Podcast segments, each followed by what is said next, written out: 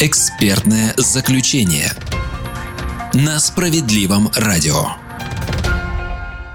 Здравствуйте, уважаемые радиослушатели. Начнем программу с необычной истории. Пенсионерка из Кирова фамилию мы называть не будем, вложила в строящееся жилье все деньги от продажи квартиры. Не позднее июня 2019 года застройщик должен был передать ей ключи от однушки в ее же городе. Но стройка затянулась. Дома сдали только в феврале 2020 года. На протяжении 8 месяцев пенсионерке пришлось снимать чужое жилье, тратя на аренду львиную долю пенсии. На помощь пришли специалисты Центра защиты прав граждан, которые помогли через суд добиться от застройщика компенсации на 204 тысячи рублей. К сожалению, не вся присутствующая присужденная судом сумма достанется дольщице. Часть придется направить на уплату налогов, а именно налога на доходы физических лиц, НДФЛ. Неустойка, потребительский штраф, моральный и материальный ущерб, судебные издержки. Какие из этих выплат облагаются налогом? Какой логике руководствуются законодатели, облагая налогом одни выплаты и освобождая другие? Как рассчитать и уплатить налог? Ответы на эти вопросы в сегодняшней программе. А расскажет об этом гость в нашей студии, руководитель юридической службы Центра защиты прав граждан Наталья Сапрыгина. Рада приветствовать вас в нашей программе, Наталья Анатольевна.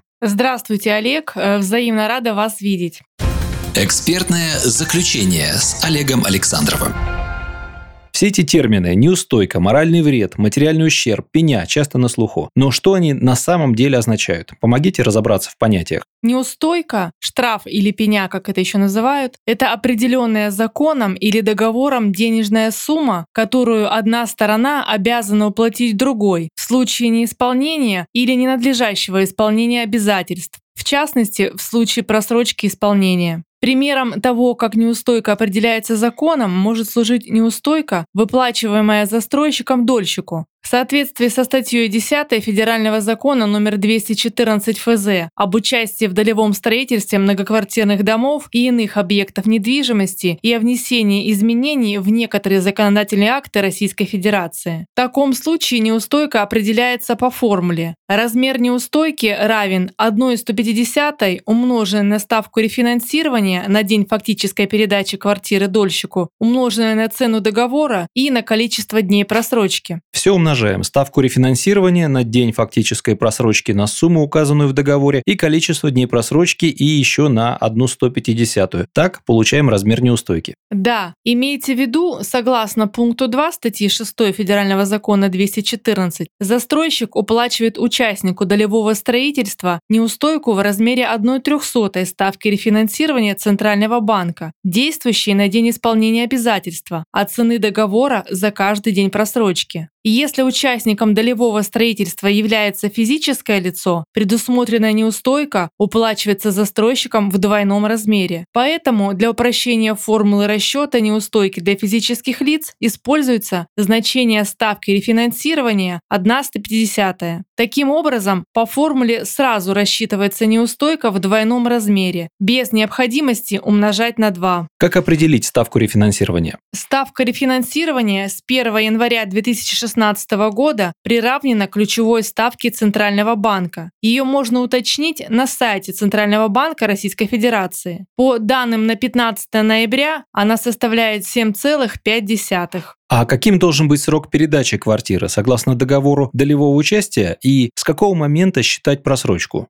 Срок передачи квартиры определяют разными способами. Можно точной датой, например, в срок не позднее 31 октября 2021 года. При таком варианте просрочка передачи квартиры считается со следующего дня, то есть с 1 ноября 2021 года. Можно обозначением квартала, например, в третьем квартале 2021 года. Третий квартал года длится с 1 июля по 30 сентября включительно, поэтому просрочка пойдет со следующего следующего дня за окончанием квартала, то есть с 1 октября. Немного сложно все это воспринимать на слух. Можете привести пример расчета неустойки? Да, конечно. Предположим, цена квартиры по договору 3 миллиона рублей. В договоре долевого участия указана дата передачи квартиры дольщику не позднее 31 марта. Значит, начало просрочки считается с 1 апреля. Квартира фактически передана дольщику по акту приема передачи 1 июля. Значит, просрочка составляет 3 месяца, то есть 92 дня. Ставка рефинансирования на день фактической передачи квартиры равнялась 5,5%. 3%. Итак, получается следующий размер неустойки за просрочку передачи квартиры по ДДУ. 1 150 умноженная на 5,5 умноженная на 3 миллиона и умноженная на 92, что равняется 101 200 рублей.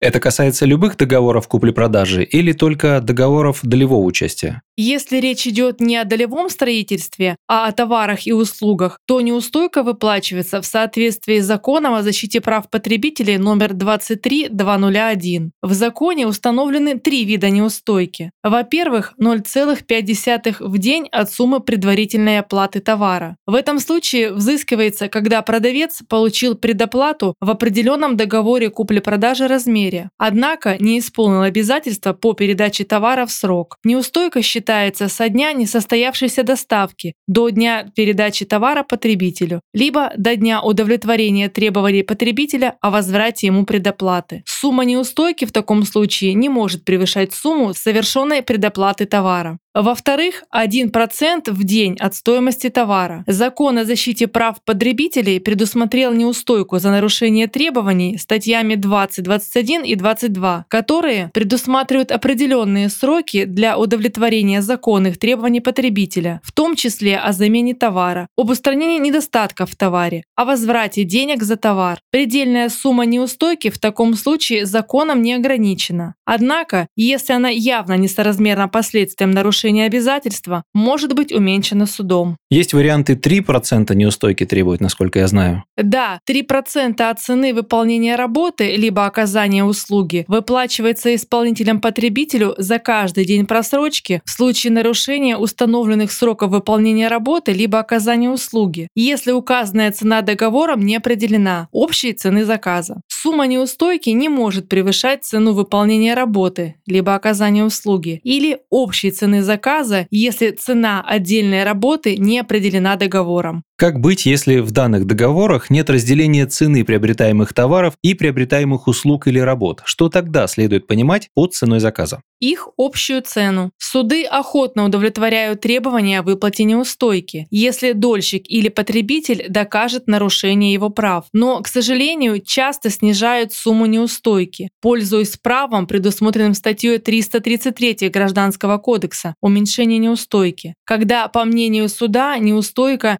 несоизмерима с последствиями нарушения обязательства. Это происходит, несмотря на то, что пострадавший потребитель назначает размер не по собственному разумению, как сумму морального вреда, например, а по формулам, оговоренным законодательством. С неустойкой разобрались. Что такое моральный вред с точки зрения юриспруденции? Моральный вред – это физические или нравственные страдания, которые испытывает человек из-за нарушения его прав. Имеется в виду причинение вреда здоровью? И не только. Еще это может быть ущерб деловой репутации, нарушение неприкосновенности частной жизни, прав потребителя, авторских прав и так далее. Истец в суде по своему усмотрению может потребовать выплату морального вреда? Вообще, есть нормы, как определить моральный вред или это предмет самооценки? Обязанность возмещения морального вреда и его размер определяются судом. Об этом говорится в статье 151 Гражданского кодекса. В каких случаях можно требовать выплату за моральный вред? Например, в случае нарушения прав потребителя продавец должен выплатить ее согласно статье 15 Закона о защите прав потребителей. Но есть ситуации, когда компенсация морального вреда не предусмотрена законом. В таком случае, чтобы добиться компенсации, пострадавший должен доказать наличие страданий как последствия нарушения прав, неправомерных действий либо бездействий причинителя вреда, причинной связи между неправомерным действием и моральным вредом, вины причинителя причинителя вреда. Я подчеркну, истец заявляет размеры компенсации морального вреда в любом размере, какой считает справедливым, но определяет сумму все равно суд, принимая во внимание степень вины нарушителя, характер физических и нравственных страданий, а также требования разумности и справедливости. Об этом также говорится в пункте 2 статьи 1101 Гражданского кодекса. Насколько высокую денежную компенсацию можно получить? Четких критериев для определения суммы компенсации в законодательстве нет. Вопрос определения размера носит оценочный характер. По общему правилу судьи выносят решения в рамках предоставленной им законом свободы усмотрения. Об этом говорится в определении Конституционного суда номер 246О. Причем за похожий вред, нанесенный гражданам, суды могут присудить совершенно разные суммы. Предположим, я купил вещь, которая мне не подошла или оказалась с браком, но продавец отказался у меня ее принимать назад. Не обсуждаю сейчас обязанность магазина принять товар обратно в течение 14 дней при сохранении первоначального вида и так далее, просто утрирую. Тогда я решаю подать на продавца в суд. Прикидываю, сколько потратил на товар или услугу, сколько седых волос прибавилось из-за нервотрепки с продавцом, прибавляю затраты на лекарства и другие издержки и получаю примерно то, какую сумму хочу получить в виде денежного возмещения. Так? Надо знать, что моральный вред никак не связан с имущественным. Во втором случае речь идет об убытках, которые понес человек. Вот оно что, теперь понятно. Что же такое тогда потребительский штраф и когда его назначают? Штраф за несоблюдение требований потребителя в добровольном порядке, другими словами, потребительский штраф, предусмотрен законодательством для того, чтобы стимулировать стороны к досудебному урегулированию споров. Он установлен пунктом 6 статьи 13 Закона о защите прав потребителей и составляет 50% от присужденной общей суммы удовлетворенных судом требований потребителя. Судебные расходы входят в сумму, с которой рассчитывается потребительский штраф? Ни в коем случае. Пункт 1 постановления Пленума Верховного Суда номер 17 гласит, Правоотношения, на которые распространяется потребительский штраф, это те, в которых с одной стороны выступает гражданин, использующий, приобретающий, либо заказывающий, либо имеющий намерение приобрести или заказать товары, исключительно для личных, семейных, домашних, бытовых и иных нужд, не связанных с выполнением предпринимательской деятельности, а с другой стороны, организация, либо индивидуальный предприниматель, изготовитель, исполнитель, либо продавец. В начале программы вы упоминали пенсионерку-дольщицу Валентину. Суд обязал недобросовестного застройщика выплатить ей 116 тысяч рублей в качестве неустойки и 20 тысяч рублей в качестве компенсации морального вреда. Потребительский штраф был рассчитан так. 116 тысяч рублей плюс 20 тысяч рублей и умноженный на 50%. В итоге равняется 68 тысяч рублей. Отмечу, что ответчика могут обязать выплатить потребительский штраф даже в случае, когда потребитель не направляет ему досудебную претензию. Об этом говорится в определении Верховного суда от 29 июня 2021 года. У нас в практике был случай, когда в рамках дела по иску собственников квартир в МКД к управляющей компании суды удовлетворили требования о взыскании с управляющей компании уплаченных истцами денежных средств в связи с ненадлежащим оказанием услуг по содержанию общего имущества присуждении штрафа в пользу истцов Кассационный суд отказал, сославшись на то, что истцы не обращались в адрес ответчика с заявлением или претензией о возврате им уплаченных денежных средств, в то время как штраф взыскивается только за отказ от добровольного удовлетворения требований потребителя. Верховный суд Российской Федерации счел эту точку зрения ошибочной, поскольку из закона не следует, что требование потребителя, неисполнение которого в добровольном порядке влечет взыскание штрафа обязательно должно быть досудебным или внесудебным. Между тем, ответчик в ходе рассмотрения дела исковые требования не признал, и требования потребителей добровольно им исполнены не были. Кроме того, Верховный суд отметил, что истцы неоднократно обращались к ответчику с другими требованиями о проведении ремонтных работ общего имущества и перерасчете платы за содержание жилого помещения. В связи с указанными обстоятельствами Верховный суд отменил кассационное определение в соответствующей части и оставил в силе акты судов первой апелляционной инстанции, признавших обоснованным требование о взыскании штрафа. В моем списке терминов есть еще материальный ущерб, но что это, как мне кажется, знают все. Прямая утрата имущества или понесенные расходы. Не будем на этом останавливаться, а вот на что хотел бы обратить внимание, так это тема налоговых выплат по суду. Ведь многие не знают, что та же неустойка и моральный вред облагаются налогом. Поговорим об этом во второй части нашей программы. Продолжение через пару секунд. Экспертное заключение. Для тех, кто нас слушает недавно, напомню, что на вопросы отвечает частый гость нашей студии, руководитель юридической службы Центра защиты прав граждан Наталья Сапрыгина. Наталья Анатольевна, какие именно выплаты по суду подлежат налогообложению? Налогов на доходы физических лиц НДФЛ облагаются неустойка, штраф за неудовлетворение требований потребителя в добровольном порядке, то есть потребительский штраф, моральный вред, но только в том случае, если он выплачен в досудебном порядке. Законодатели считают, что эти выплаты отвечают признакам экономической выгоды и являются доходом, подлежащим обложению НДФЛ. Как указал Верховный суд в пункте 7 обзора практики рассмотрения судами дел, связанных с применением главы 23 Налогового кодекса, предусмотренные законодательством о защите прав потребителей санкции носят исключительно штрафной характер. Их взыскание не преследует цель компенсации потерь, то есть реального ущерба потребителя, поскольку выплата сумм таких санкций приводит к образованию имущественной выгоды у потребителя, они включаются в доход гражданина на основании положений статей 41 и 209 Налогового кодекса, вне зависимости от того, что получение данных сумм обусловлено нарушением прав физического лица. А есть судебные выплаты, которые по суду не облагаются НДФЛ? Да, конечно. К ним относятся присуженный судом моральный вред, судебные и другие расходы, а также материальный ущерб в части возмещения убытков. А если для принятия решения суд назначает экспертизу, которая зачастую стоит немалых денег, эта сумма налоговым облагается? Судебные и иные расходы, в том числе на проведение экспертизы, не подпадают под действие налоговых взысканий. Тут все просто. Истец получит от ответчика деньги за понесенные расходы. Доход не образуется, так как эти деньги ушли. Возмещение судебных расходов не подлежит налогообложению согласно пункту 61 статьи 217 Налогового кодекса. А теперь, что касается морального вреда. В пункте 3 статьи 217 Налогового кодекса указано, что не облагаются НДФЛ все виды установленных законодательством компенсационных выплат, которые связаны в частности с возмещением вреда, причиненного увечьем или иным повреждением здоровья.